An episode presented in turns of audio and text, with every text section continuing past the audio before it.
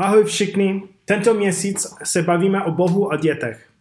Dneska bych byl rád, kdybyste odcházeli s vědomím, jak důležitá je naše víra nejen pro nás, ale taky pro děti v našich životech. Dokonce i pro ty děti, které nejsou naše vlastní. Ale začnu s osobním příběhem. Já nemám silný vztah se svým otcem.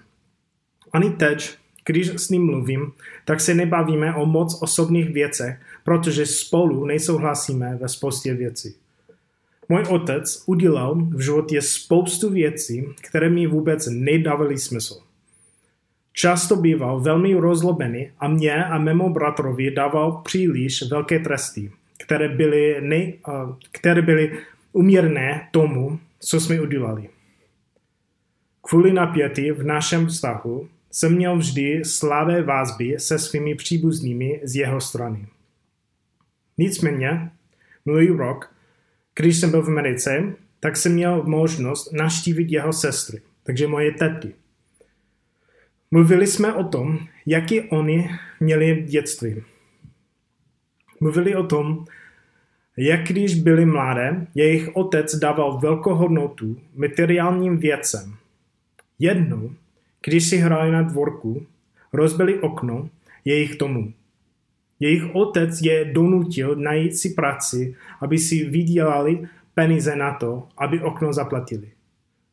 Někomu to možná dává smysl, protože je tím naučil odpovědnosti.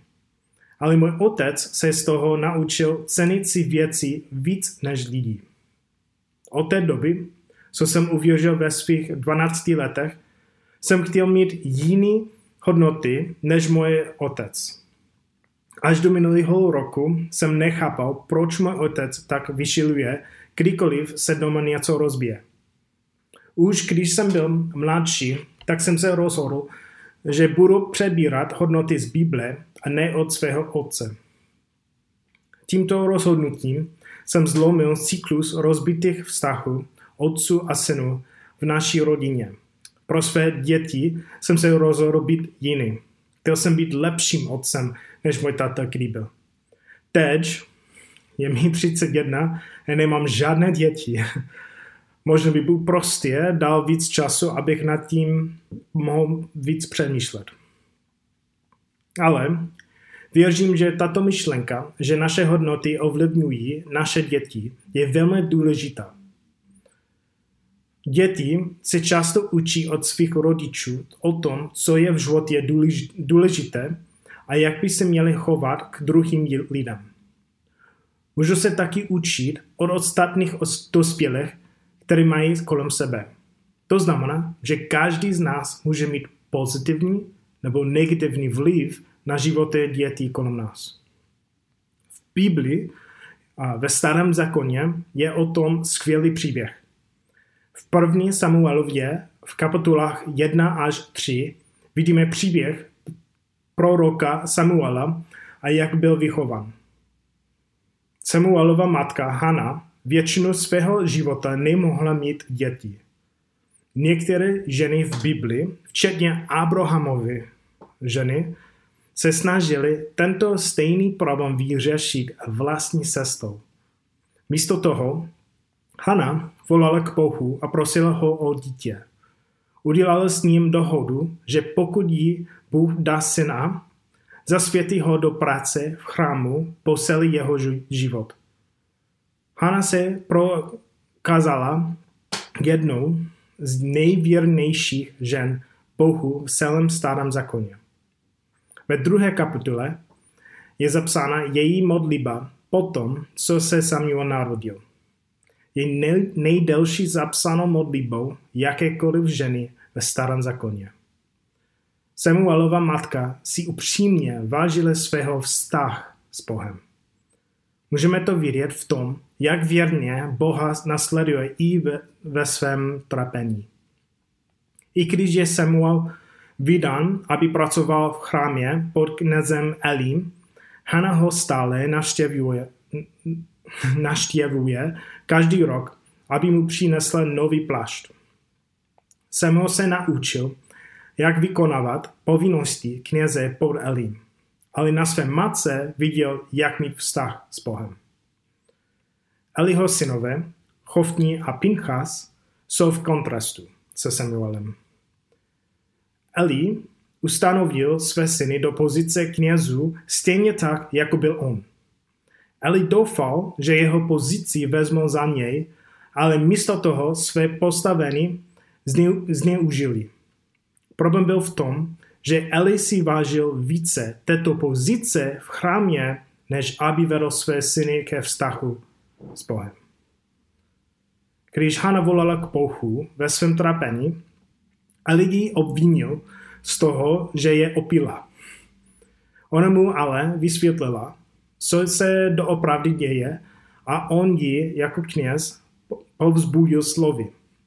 Jdi v pokoji, ať ti Bůh Izraele dá to, co si od něj žádala. jo? On, nejř, on nejřekl, ať ti náš Bůh dá, co si od něj žádala. O Bohu mluví jako o Bohu Izraele a ne jako o svém osobním Bohu. Když Hana náříkala před, před Bohem, Eli si raději zvolil být formálním knězem. Eli sám sloužil Bohu dobře, ale vážil si více svého postavení a tuto hodnotu předal i svým synům.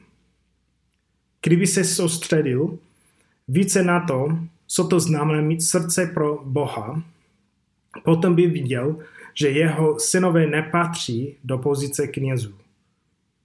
Tohle dnes někdy vidíme u rodičů obecně. Někdy si přejí, aby jejich synové nebo dcery dosahali stejně pozice v životě nebo i v církvi. Ale někdy to dítě prostě postavíme do pozice, která pro něj není. Místo toho, abychom se soustředili na srdce, se soustředíme na pozici. Chtěl bych teď sdílet dvě krátké myšlenky, které z toho příběhu můžeme prakticky aplikovat do našeho života. První. Měli bychom ctít Boha více než naše osobní přání pro naše děti.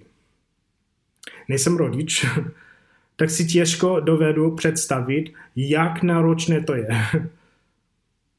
Ale vidíme, že Hana dodržela svůj slib potom, co jí Bůh dal syna. Vlastně podle jejich zákona její manžel mohl zrušit její přísahu a rozhodnout, že se nevzdá své, svého prvního syna. Oba Samuelovi rodiče dali ale úctu k Bohu nad své sobecké přání mít syna. Tím, že ho vydali Bohu, se mohl stát velkým poženáním pro celý národ na Izraele. Na druhé straně vidíme Eliho.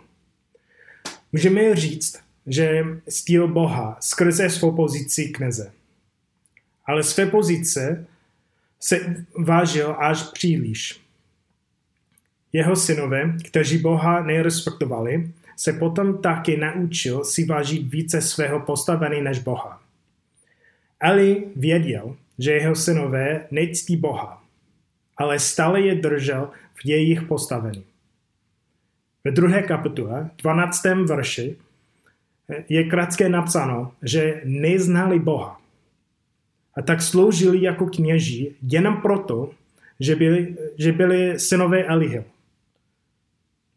A tak se stalo, že stále sloužili ve své pozici, i když Eli věděl, že zneužívali svého postavení. Nikdy své syny neodebrali, neodebral z jejich pozice. Vždy je jenom napomenu, aby se chovali správně. Představte si, jak jiný by to bylo pro Eliho syny, kdyby se nejprve soustředil na to, být mužem podle Božího srdce. A druhá věc. Rodiče by měli být ochotní přijmout pomoc od okolí v oblasti duchovního růstu jejich dětí. I když je jasné, že Samuelovi rodiče předali jejich hodnoty na Samuele, stále byl vychován pod Elim.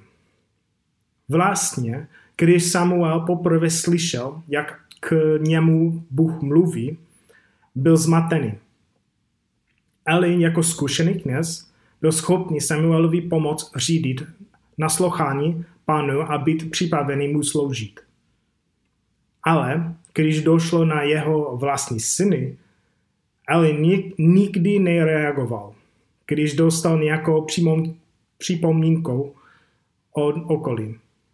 V druhé kapitole, verše 27 až 36, přišel jiný prorok a varoval Eliho před jeho syny. Ale nemáme žádnou doleženou reakci od Eliho. Znovu v třetí kapitole, verše 10 až 18, Samuel sám dostal varování od pána ohledně Eliho synu a řekl to Elimu. Eliho odpověď byla ale jen, no, Bůh je dobrý a Bůh udělá to, co udělá. Ale rozuměl tomu, že Bůh je najlepší. Ale i když to věděl, tak nevaroval svoje syny, že nemají respekt před Bohem. Možná, možná si už zvykl na to, že to tak s nimi prostě je. Ale to, co tady vidíme, je, že bychom nikdy neměli přestat říkat pravdu svým dětem. A někdy ta pravda přichází i od někoho z okolí rodiny. Já osobně jsem vděčný za to, kolik mi, lidí mi říkalo pravdu do života. I když jsem ji neslyšel vždy o svého otce. Doufám, že je to povzbuzený pro ostatní.